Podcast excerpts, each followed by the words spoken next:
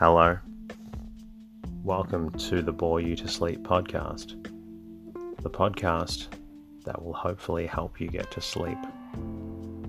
I am going to read an open source book, one that is not particularly interesting, but one that is hopefully boring enough to get you to sleep.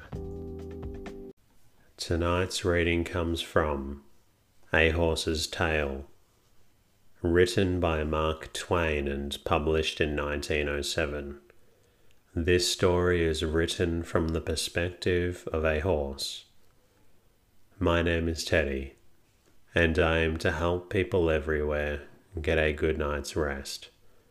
Sleep is so important, and my mission is to help you get the rest that you need. The podcast is designed to play in the background while you slowly fall asleep. Thank you to all of the listeners who reached out during the week. Special thanks to everyone who reached out on Instagram. M. Stein, thank you for your kind message, and I'm glad the podcast is helping you and your family. James Kopok, Thank you for your kind words. Zachary Therese, many more episodes to come. Bella Runs, thank you for including the podcast as part of your preparation and routine. Tyler Benton, glad that this podcast is your most listened to on Spotify Wrapped. Truly an honor. And to iTunes listener non binary goblin, thank you for your lovely review and a great suggestion to read some of those more well known and nostalgic stories. And finally, thank you to Nijla Kukrika for letting me know that you appreciate the podcast via the Spotify Q&A feature. If I've missed your message or review, please let me know by contacting via the website. And I apologize if I've missed it. I am truly grateful for all reviews and messages that are received. As always, I am truly grateful to the listeners that support the show with a monthly contribution on Patreon or Anchor. The podcast is completely free and it is thanks to listeners like you that allow me to bring out more episodes for those who need them. If you find the podcast beneficial, whether it's $1 or $5, your monthly contribution allows me to bring out more episodes for those who need them. If you would like to become a patron or sponsor, please visit boreyoutosleep.com I do understand that not everybody can afford to do this. But if you do find the podcast beneficial and you know someone who is also suffering from sleep, please be sure to share the podcast with them so that they can get the good night's rest that they deserve. If you would ever like to say hello to me, you can find me at boreyoutosleep.com I'm also on Twitter and Instagram at Boy to Sleep. In the meantime, lie back, relax, and enjoy the readings.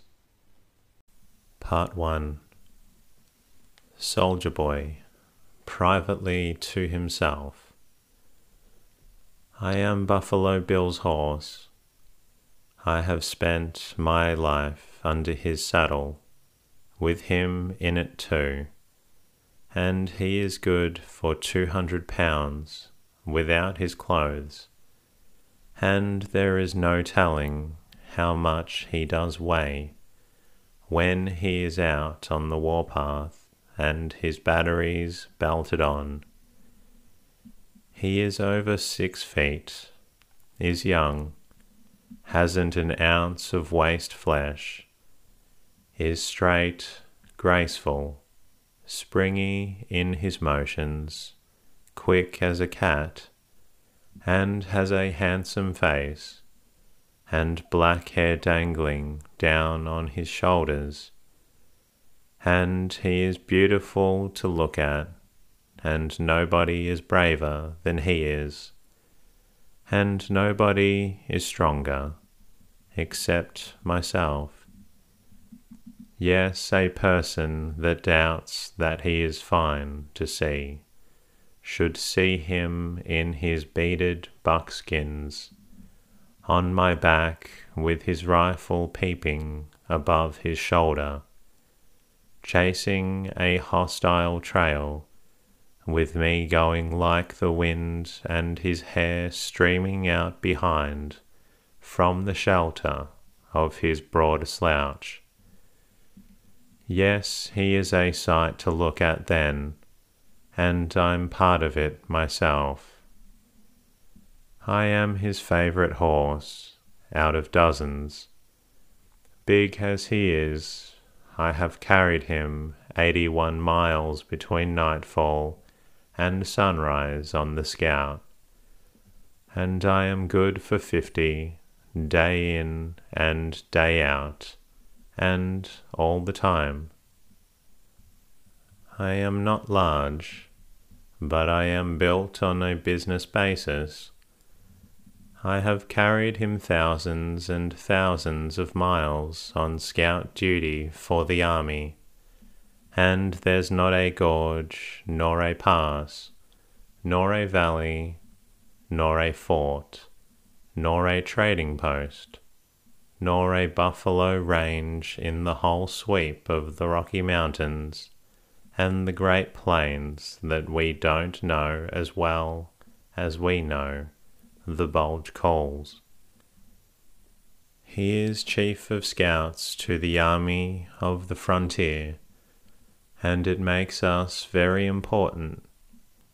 In such a position as I hold in the military service, one needs to be of good family and possess an education much above the common to be worthy of the place. I am the best educated horse outside of the hippodrome, everybody says, and the best mannered. It may be so, it is not for me to say. Modesty is the best policy, I think. Buffalo Bill taught me the most of what I know. My mother taught me much, and I taught myself the rest. Lay a row of moccasins before me, Pawnee, Sioux, Shoshone, Cheyenne, and Blackfoot and many other tribes as you please, and I can name the tribe every moccasin belongs to by the make of it. Name it in horse talk, and could do it in American if I had speech. I know some of the Indian signs, the signs they make with their hands, and the signal fires at night and columns of smoke by day. Buffalo Bill taught me how to drag wounded soldiers out of the line of fire with my teeth. And I've done it too. At least I've dragged him out of the battle when he was wounded. And not just once, but twice. Yes, I know a lot of things.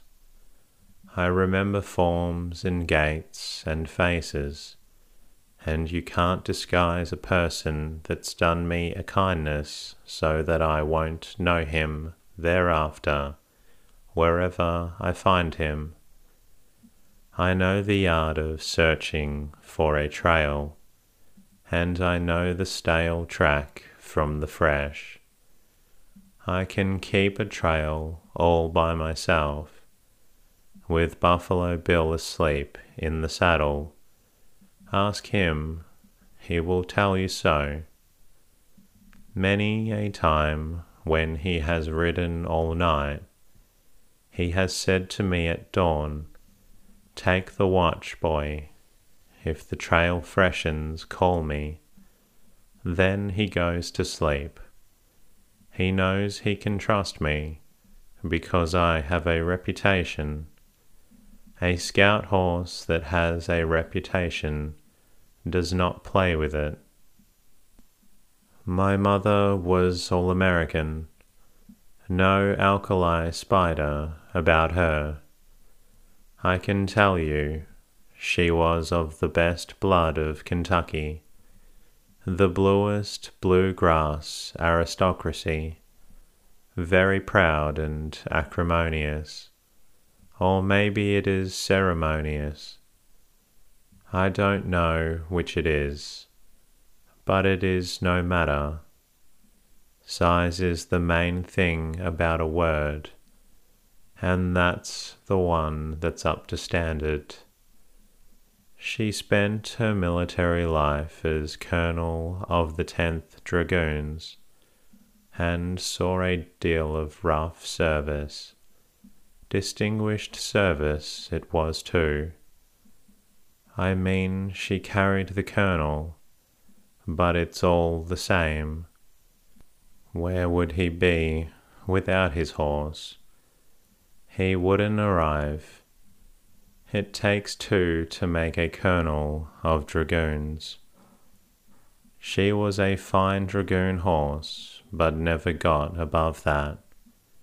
She was strong enough for the scout service, and had the endurance too but she couldn't quite come up to the speed required. A scout horse has to have steel in his muscle and lightning in his blood. My father was a bronco. Nothing as to lineage, that is, nothing as to recent lineage, but plenty good enough when you go a good way back when Professor Marsh was out here hunting bones for the chapel of Yale University, he found skeletons of horses no bigger than a fox bedded in the rocks, and he said they were ancestors of my father. My mother heard him say it and he said those skeletons were two million years old, which astonished her and made her Kentucky pretensions look small and pretty antiphonal, not to say oblique. Let me see. I used to know the meaning of those words, but, well, it was years ago, and it isn't as vivid now as it was when they were fresh. That sort of words doesn't keep. In the kind of climate we have out here, Professor Marsh said those skeletons were fossils. So that makes me part bluegrass and part fossils. If there is any older or better stock, you will have to look for it among the four hundred, I reckon. I am satisfied with it, and am a happy horse, too, though born out of wedlock. And now we are back at Fort Paxton once more. After a forty day scout away up as far as the Bighorn. Everything quiet crows and blackfeet squabbling as usual, but no outbreaks and settlers feeling fairly easy. The 7th Cavalry still in garrison, here also the 9th Dragoons, two artillery companies and some infantry, all glad to see me, including General Allison, commandment the officers, ladies, and children well, and called upon me with sugar. Colonel Drake, Seventh Cavalry, said some pleasant things. Mrs. Drake was very complimentary. Also, Captain and Mrs. Marsh, Company B, 7th Cavalry, also the chaplain, who is always kind and pleasant to me, because I kicked the lungs out of a trader once. It was Tommy Drake and Fanny Marsh that I furnished the sugar. Nice children, the nicest post, I think. That poor orphan child is on her way from France. Everybody is full of the subject. Her father was General Allison's brother, married a young, beautiful Spanish lady ten years ago, and has never been in America since. They lived in Spain a year or two, then went to France. Both died some months ago. This little girl that is coming is the only child. General Allison is glad to have her. He has never seen her. He is a very nice old bachelor but is an old bachelor just the same, and isn't more than about a year this side of retirement by age limit. And so, what does he know of taking care of a little maid nine years old? If I could have her, it would be another matter, for I know all about children, and they adore me Buffalo Bill will tell you so himself. I have some of this news from overhearing the garrison gossip. The rest of it I got from Potter, the general's dog. Potter is the Great Dane. He is privileged all over the post, like the Shekels, the Seventh Cavalry's dog and visits everybody's quarters and picks up everything that is going in the way of news. Potter has no imagination and no great deal of culture. Perhaps he has a historical mind and a good memory, and so he is the person I depend upon, mainly to post me up when I get back from a scout that is, if Shekels is out on depredation and I can't get a hold of him. Chapter 2 Letter from Rouen to General Allison. My dear brother in law, please let me write again in Spanish.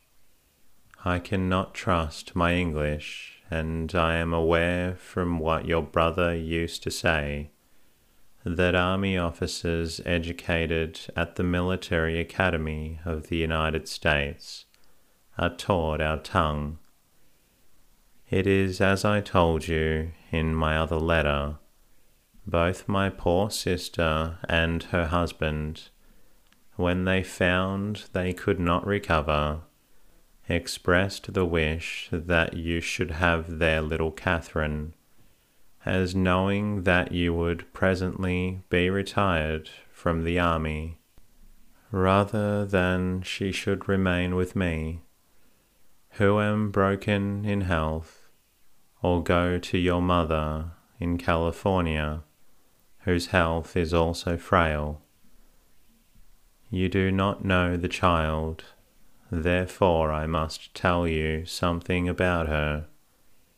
You will not be ashamed of her looks, for she is a copy in little of her beautiful mother, and it is that Andalusian beauty which is not surpassable even in your country. She has her mother's charm and grace and good heart and sense of justice, and she has her father's vivacity and cheerfulness and pluck and spirit of enterprise, with the affectionate disposition and sincerity of both parents.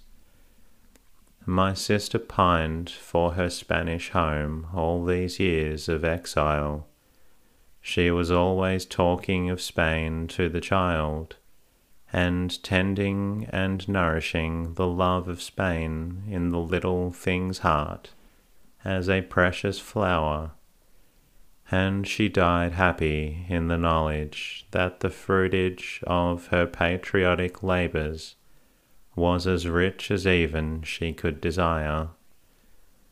Cathy is a sufficiently good little scholar. For her nine years, her mother taught her Spanish herself, and kept it always fresh upon her ear and her tongue by hardly ever speaking with her in any other tongue.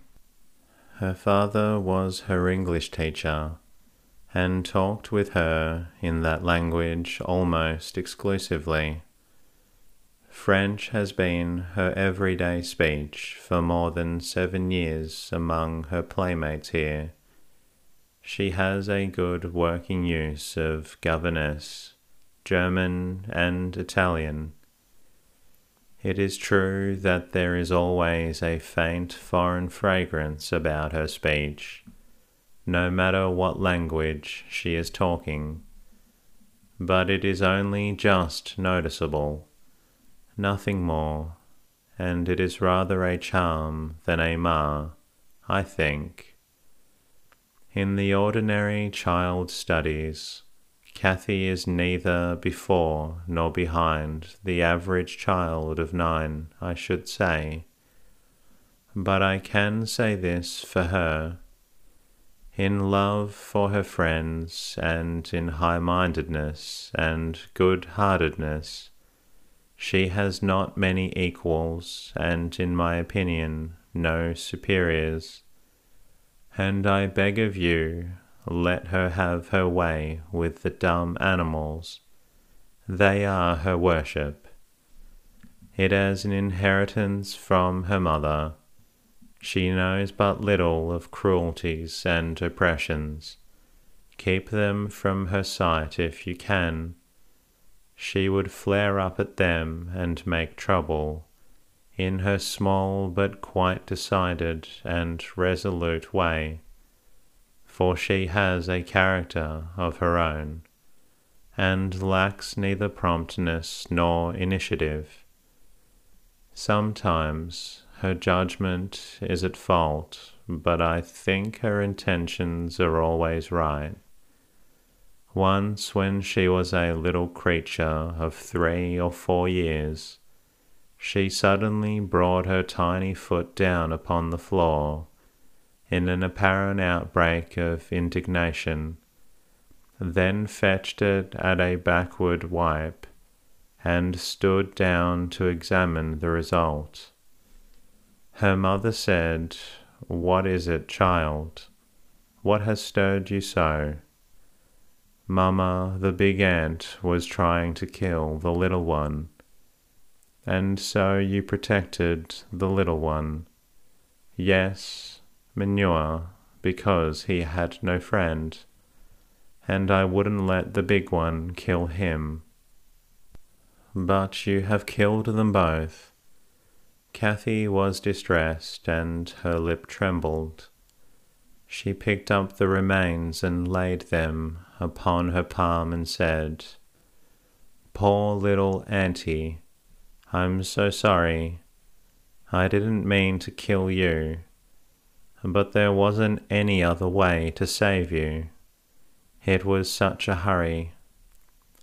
She is a dear and sweet little lady, and when she goes it will give me a sore heart but she will be happy for you.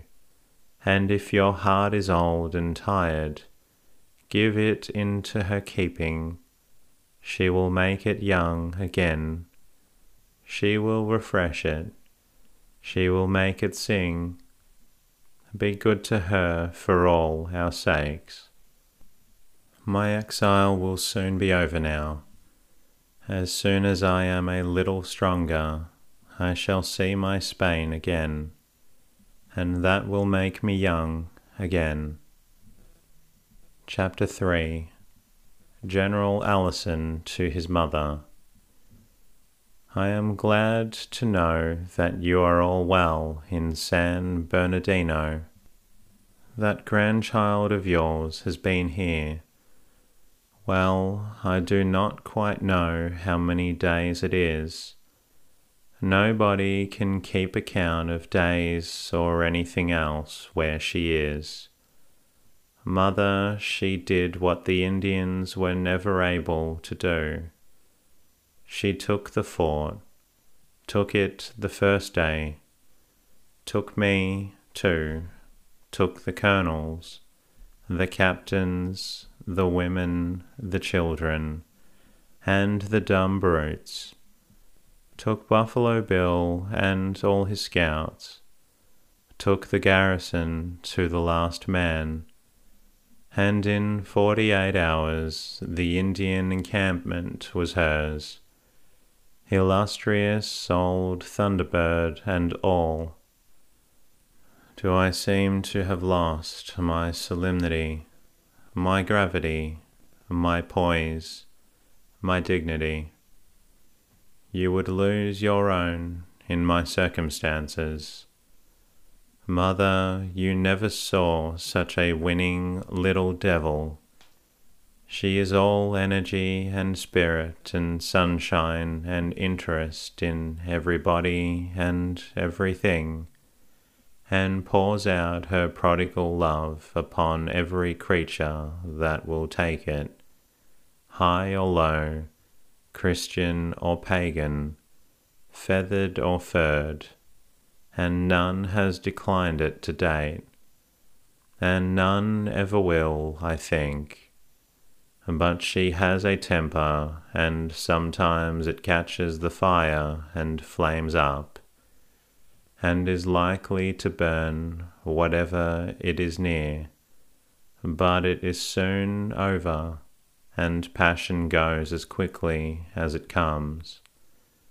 Of course, she has an Indian name already. Indians always rechristen a stranger early Thunderbird attended to her case. He gave her the Indian equivalent for firebug or firefly, he said. Times very quiet and very soft, like summer night, but when she mad she blaze. Isn't it good? Can't you see the flare? She's beautiful, mother beautiful as a picture, and there is a touch of you in her face, and of her father, poor George, and in her unresting activities and her fearless ways, and her sunbursts and cloudbursts. She is always bringing George back to me. These impulsive natures are dramatic George was dramatic. So is this lightning bug. So is Buffalo Bill.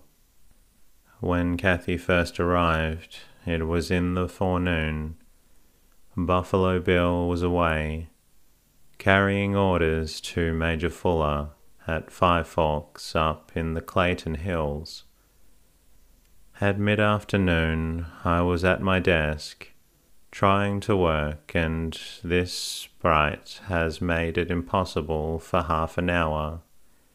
At last I said, Oh, you bewitching little scamp, can't you be quiet just a minute or two, and let your poor old uncle attend to a part of his duties? I'll try, uncle, I will indeed, she said.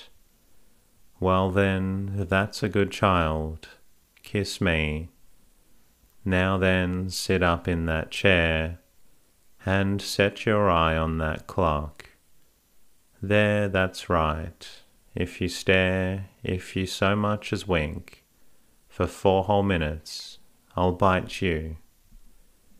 It was very sweet and humble and obedient she looked, sitting there still as a mouse. I could hardly keep from setting her free and telling her to make as much racket as she wanted to. During as much as two minutes, there was a most unnatural and heavenly quiet and repose. Then Buffalo Bill came thundering up to the door in all his scout finery, flung himself out of the saddle, said to his horse, Wait for me, boy, and stepped in and stopped dead in his tracks, gazing at the child. She forgot orders and was on the floor in a moment, saying, Oh, you are so beautiful. Do you like me?